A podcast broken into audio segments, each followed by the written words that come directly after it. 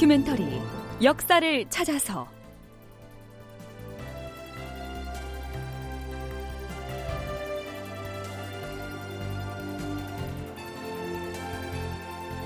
제 789편 함경도의 반란군은 일본군과 결탁하고 극본 이상락 연출 최홍준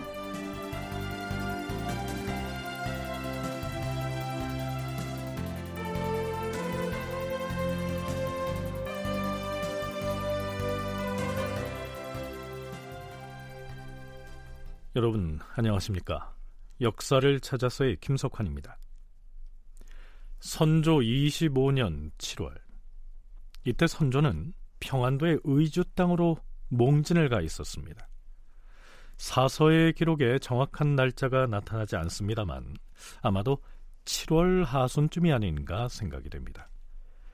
그때 함경도 회령에서는요 매우 돌발적인 상황이 벌어지고 있었습니다.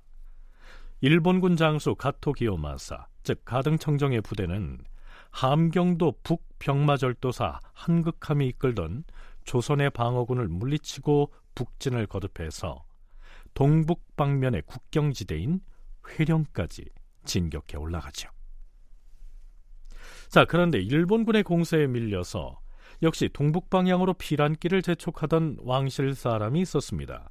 세자인 광해군의 친형인 임해군과 순빈 김씨의 아들인 순화군 등 두 왕자가 그들이었지요. 이 두 왕자의 일행이 회령에 도착했을 때 그들을 따뜻하게 맞이한 사람이 있었습니다. 국시성을 가진 회령 관아의 아전 국경인이라고 하는 사람이었습니다.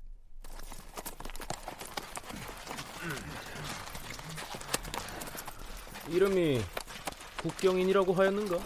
예, 그렇습니다. 이내군 나리. 음, 성 안에서 편히 지내고 있으면 설령 왜군이 오더라도 그대들이 성을 든든하게 지켜줄 것이다. 이 말이 됐다. 그렇습니다, 나리.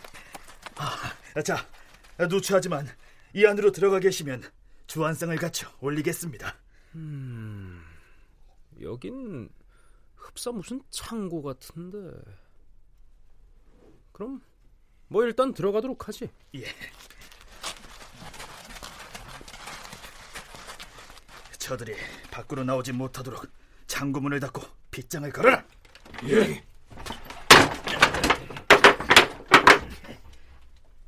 국경인과 그 일당이 임해군과 순화군을 비롯해서 두 왕자를 수종해온 사람들 모두를 성안 창고에 감금해 버린 것입니다. 자, 여기까지는 현대식으로 말하자면 예비 검속에 해당할 것이고요. 이제부터 본격적으로 반란을 일으킵니다. 지금 성 안에는 평소에 우리 백성들을 수탈하여 온갖 노략질을 서슴치 않았던 이매군과 그 일당이 갇혀 있다. 이제 우리는 조정의 어떠한 명령에도 따르지 아니할 것이다. 지금부터 우리는 관군을 물리치고 조정의 어떠한 명도 거부할 것이다. 여기 서 있는 이 국경인의 대장이니 모든 사람은 대장인 네 명을 따르라. 우리는 이미 기병 5천으로 군지를 결성하였다. 자, 나가자!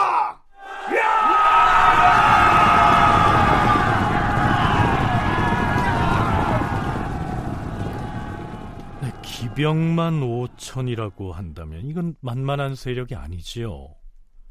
뿐만 아니라 함경도 지역의 주민들도 대거 국경인의 반란에 참여했었습니다. 그렇다면 하필 외적이 바다를 건너서 쳐들어온 그 마당에 반역 선동에 동조하는 백성들이 적지 않았다 하는 것은 무엇을 의미할까요? 광주 전남연구원 김만호 연구위원의 얘기는 이렇습니다. 조선이 개창한 이후로도 함경도 지역은 계속 지역적인 차별을 겪었던 좀 서러움을 겪었던 그런 곳입니다. 그래서 아마도 저변에는 그런 지역 차별에 대한 불만이 좀 깔려 있었던 것 같고요. 두 번째로 지역의 분위기를 살필 수 있는 것은 선조가 한성을 버리고 그러니까 즉 도성의 백성들을 버리고 혼자서 도망치게 되는데 당시 백성들 사이에 광범위하게 유언비어가 쫙 퍼집니다. 근데 그 유언비어의 에, 내용은 여러 가지 유언비어가 있어서 정리할 수는 없지만 그 여러 유언비어 중에서 공통적으로 발견된 내용은 일본군이 장차 이덕형을 왕으로 옹립할 것이다 라고 하는 내용입니다. 그러니까 당시 백성들 사이에서는 이미 선조를 비롯한 왕실이 그렇게 존중의 대상이 아니었던 거죠. 그래서 왕실을 부정할 정도의 민심 이반이 함경도 지역에서 아주 농후하게 확인이 된다. 네, 우리가 명종 때 임꺽정의 난을 탐색할 때 살펴봤듯이 특히 함경도의 경우에는 중앙조정과 왕실 인사들의 과도한 징수 또 수탈에 대해서 큰 저항감을 갖고 있었죠. 거기에 더해서 백성을 버리고 도망치듯 몽진을 떠난 선조에 대한 실망감도 주민들로 하여금 반역의 물살에 휩쓸리게 하는 요인이 됐을 것으로 보입니다. 또한 김만호 연구위원은 민심 이반의 배경으로 그 무렵 기승을 부리고 있던 유언비어를 언급했지요. 가령 이러한 내용이었습니다. 아이고 이놈의 전쟁은 언제나 끝나려나 글쎄 끝날 때 되면 끝나겠지 그런데 지금 나라님하고 그 잘난 고관 대작들은 대체 어디서 무얼 하고 있는 것일까? 나라님은 무슨 놈의 나라님? 나라와 백성이 위기에 처했을 때 목숨이라도 바쳐서 지키겠다고 나서야 그게 나라님이지. 아, 그러게 말이요 종묘사직 내다버리고 백성도 나몰라라고 혼자 살겠다고 도망친 사람이 뭔 놈의 나라님이요? 들리는 소문으로는 임금이 벌써 압록강을 건너서 중국으로 도망쳐 버렸다고 그러던데. 아이 정말이야? 아직 의주에 있는 게 아니고? 아유 의주에 갔다는 소문 난 지가 언젠데? 벌써 중국으로 건너갔을 거요. 아유, 그럼 장차 우리나라 임금은 누가 하는데? 광해군? 으이그 조만간 외놈들이 나라를 다 차지할 텐데 광해군을 임금 자리에 앉히겠어? 이덕형이라면 몰라도 그, 뭐라고? 이덕 이덕형이라고? 앞으로 우리나라가 외놈들 차지가 되면 고놈들이 이덕형을 임금 자리에 앉혀놓고 꼭두각시처럼 부릴 것이다. 이런 소문이 바다하던데? 실제로 박동량이 쓴 기재잡기에는 이러한 내용이 올라 있습니다. 함경도에 반란에 동조하는 사람들이 크게 일어나서 강원에서부터 멀리 경흥에 이르기까지 오리마다 말뚝 하나씩을 세웠는데 그 말뚝에는 장차 이덕형이 왕이 되고 김성일이 장수가 된다라고 써붙였다. 그런 까닭에 민심이 매우 흉흉하였다. 사람들 사이에서는 왜군에게 항복을 하면 죽지 않는다라는 소문이 퍼졌다. 그래서 왜군과 싸우다 도망친 병마절도사 한극함을 사람들이 붙잡아 결박해서 적에게 바쳤다. 아마도 일본군이 이덕형을 임금으로 내세울 것이라는 유언비어는 일본의 소서 행장 등이 수차에 걸쳐서 조선의 강화 협상을 요청해 왔을 때 그가 협상 대표로 나갔기 때문에 세간에 퍼졌던 모양입니다.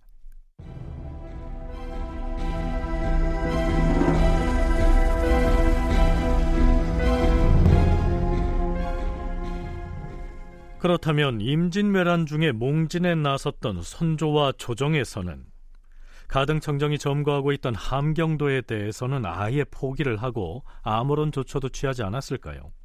또한 함경도로 피란가 있는 두 왕자에 대해서는 일절 관심도 보이지 않았을까요?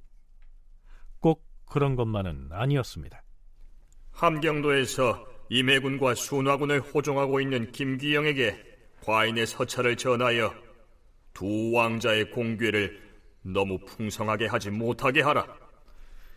그렇잖아도 민폐 때문에 평판이 안 좋은 임해군이 혹시 문제를 일으킬까 염려해서 선조가 이렇게 명을 내리기도 했고요. 윤탁연을 함경도 관찰사에 제수하니 즉시 현지로 가서 소임을 다하라. 이렇게 때에 맞춰서 함경도의 지방관을 임명하기도 합니다. 그런가 하면 함경도 순찰사 이희덕이 올린 계문을 보아하니 외적이 이미 천령으로 향하였고 함경도 남경마 부사 이혼이 왜군의 기세에 밀려나고 있다고 하니 아 아무래도 함경도는 지키지 못할 듯하다. 이 일을 어찌해야 한다는 말인가? 이렇듯 허탈함을 토로하기도 합니다. 자, 그렇다면 임금으로부터 임명장을 받고 함경도로 부임했던 관리들은 국경인의 이 반란을 그저 지켜보고만 있었을까요? 그때 함경도 순변사 이영과 부사 문몽원은 국경인이 반란을 일으키는 모습을 보고 깜짝 놀라 어쩔 줄을 몰랐다. 고령 첨사 유경천은 평소 과감하고 용맹한 장사였는데 순변사 이영에게 귓속말로 이렇게 얘기했다. 순변사 나리, 지금 국경인이 반역을 선동하자 이곳 군사들 중 그를 따르는 자들이 절반이나 됩니다. 하지만 그들이 모두 국경인에게 복종을 하는 신복은 아닙니다. 공은 군관들을 모아서 경계를 엄중히 하면서 기다리십시오. 나는 국경인을 살살 달리어서 군사를 해산시키도록 시도를 해보겠습니다. 하지만 한 번 반역을 선동하여 들고 일어난 국경인이 순순히 군대를 해산하겠다고 하겠는가? 만약 국경인이 내 말을 즉각 듣지 않으면 곧바로 그자의 머리를 베고 여러 사람에게 경고를 해서 해산하게 할 터이니 그렇게 되면 공은 여기서 그들을 불러 모아 항복을 받도록 하십시오. 그러면 사태가 저절로 안정이 될 것입니다. 그런데 국경인이 은밀하게 유경천의 계책을 엿듣고서 유경천 휘하의 군관들을 잡아다 모두 목을 베게 하였다. 그러자 유경천은 자기의 말이 시행되지 않음을 보고 즉시 휘하의 몇 사람과 함께 서문을 열고 나갔는데 국경인의 군사가 감히 추격하지 못하였다. 자, 이렇게 되자 반란을 주동했던 국경인은 성안 창고에 갇혀 있는 두 왕자를 비롯한 인질들을 그대로 둬서는 안 되겠다고 여겼던 모양입니다. 안 되겠다. 창고의 문을 열어라. 예. 창고 안에 있는 두 왕자를 비롯해서 왕자의 부인 여자 시중들 노비들을 모두 결박하라. 왕자를 호종해온 김귀영, 황종욱, 황혁을 비롯하여 이자들의 가술들도 모두 결박하여 방 한 칸에다 몰아놓고 가두어라. 예, 이리 와.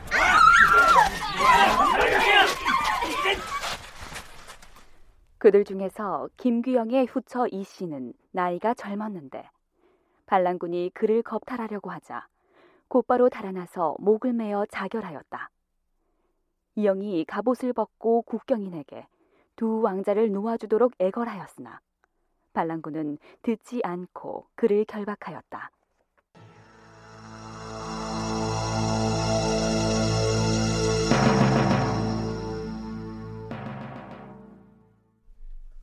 국경인이 일으킨 거사는 단순하게 선조를 비롯한 중앙조정의 반감을 가지고 일으킨 반란의 수준이 아니었습니다. 국경인은 문서 한 통을 작성하더니 사람을 시켜서 보냅니다.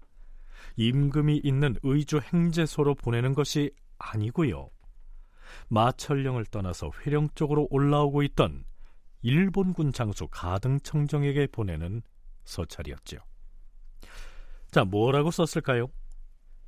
조선 왕실의 두 왕자를 잡아 가두었으니 빨리 와서 인수하라. 뭐 그런 내용이었겠지요. 결국 그는 나라를 배반하고 왜군에게 투항한 것입니다. 그리고 드디어 가등청정이 회령에 도착합니다. 실록에서는 가등청정이 회령부에 이르러서 성 밖에 진을 치고는 다녀로 성 안으로 들어왔다. 이렇게 적고 있습니다. 군사를 몰고 성 안으로 들어온 것이 아니라 달랑 한 대의 수레만 타고서 성 안으로 들어왔다는 얘기죠. 붙잡아 두었다는 왕자들은 어디에 있는가? 모두 데리고 나오게 하라. 예. 모두 데리고 나오라. 예. 나와. 이리 와. 저기 있는 저자들이 왕자인가? 그렇습니다.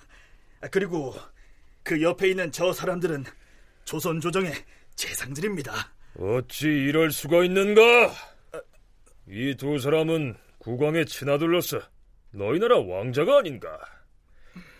그리고 저 사람들은 조정의 요직에 있던 재상들인데 어찌 이렇듯 흉하게 결박을 해서 곤욕을 치르게 하는가? 모두 결박을 풀어주라. 결박을 풀어주라 하면 그냥 방면하라는 것인지 아니다. 결박은 풀어주되 군중에 있게 하라. 군중에 있게 하겠다 하는 말은 글자 그대로 일본군의 울타리 안에 인질로 잡아두겠다 하는 얘기죠. 실록에서는 가토 기요 마사의 군대의 그 다음 행보를 이렇게 기술하고 있습니다. 가등 청정은 마침내 군사를 인솔하여 두만강을 건너 깊숙이 여진족이 거처하는 노토부라까지 들어가서 성을 공격하였으나 여진족이 사방에서 일어나 요격하였다. 일본군 사졸들의 사상자가 많았다. 그러자 다시 진로를 바꾸어서 종성의 문함을 경유하여 강을 건너 온성, 경원, 경흥 지역까지 차례로 들어갔다가 해변의 좁은 길을 따라 경성으로 돌아왔다. 이때 여러 곳의 군사진지에서 지역 출신의 토병과 관리들이 반역의 대열에 합류하여 항복하였으므로 외인들은 칼에 피 한 방울 묻히지 않고 함경도를 모두 점령하게 되었다. 그러니까 반란의 주모자 국경이니 일본군이 함경도를 점령하는 데에 그 길잡이 노릇을 해준 것입니다. 가등청정의 군대가 진주하자 조선의 관리들은 속속 배반을 하면서 가등청정에게 투항합니다. 잘 들으라. 나는 일본군 수천 명을 남겨서 길지를 지키게 할 것이며 명천 이북의 군지는 모두 국경인 휘하의 사람들에게 수령을 맡길 것이다. 가등청정은 자신의 함경도 진입과 때맞춰서 반란을 일으켜준 국경인에게 일정 부분 지휘권을 주면서 지방의 관리들을 그들이 맡도록 합니다. 한국해양대 김강식 교수의 얘기입니다.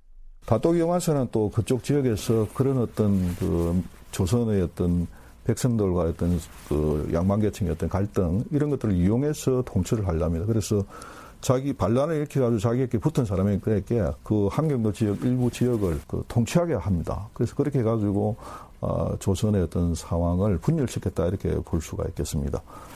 그리고 또 그 과정에서 이 한경도 쪽으로 비난 겸 군사를 촉발시키기 위해서 왔던 왕자들이 있습니다. 그 이런 왕자들을 임해군 이런 왕자들을 잡아서 잡도록 그 정보를 줘가지고 가토이마사가 체포할 수 있게 하고 이렇게 많은 그 이적질이죠. 이적질을 한 사람들이다 이렇게 볼 수 있는데 아, 그렇게 될 수밖에 없었던 어떤 그 상황이 또 있었다 이렇게 생각됩니다.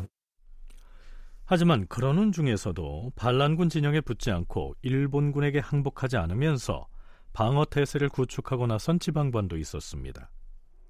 단천군수 강찬은 평소 주민들로부터 인심을 얻었으므로 양민을 많이 모아 군대를 조직하였다. 그는 스스로 고을을 방위하면서 군의 경계 지역에 방어 진지를 만들고 운거하였다. 그러자 여기저기 산골짜기에 살던 고을의 토민들이 몰려와서 그의 군대에 합류하였다. 이 기사의 말미에는 이런 내용이 덧붙여 있기도 합니다. 당초 임해군을 호종했던 김규영은 너무 늙어서 판단력이 흐렸으며 순화군을 호종했던 황정욱 부자는 모두 하인들을 단속하지 못하여 민가 여기저기를 침탈하고 노략질하며 소란을 피웠기 때문에 인심을 크게 잃었었다. 이 때문에 국경인의 반란을 재촉하게 되었다.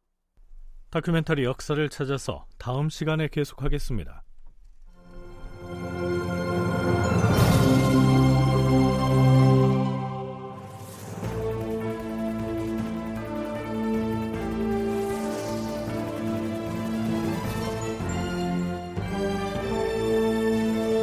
다큐멘터리 역사를 찾아서 제 789편 함경도의 반란군은 일본군과 결탁하고 이상락극본 최홍준 연출로 보내드렸습니다.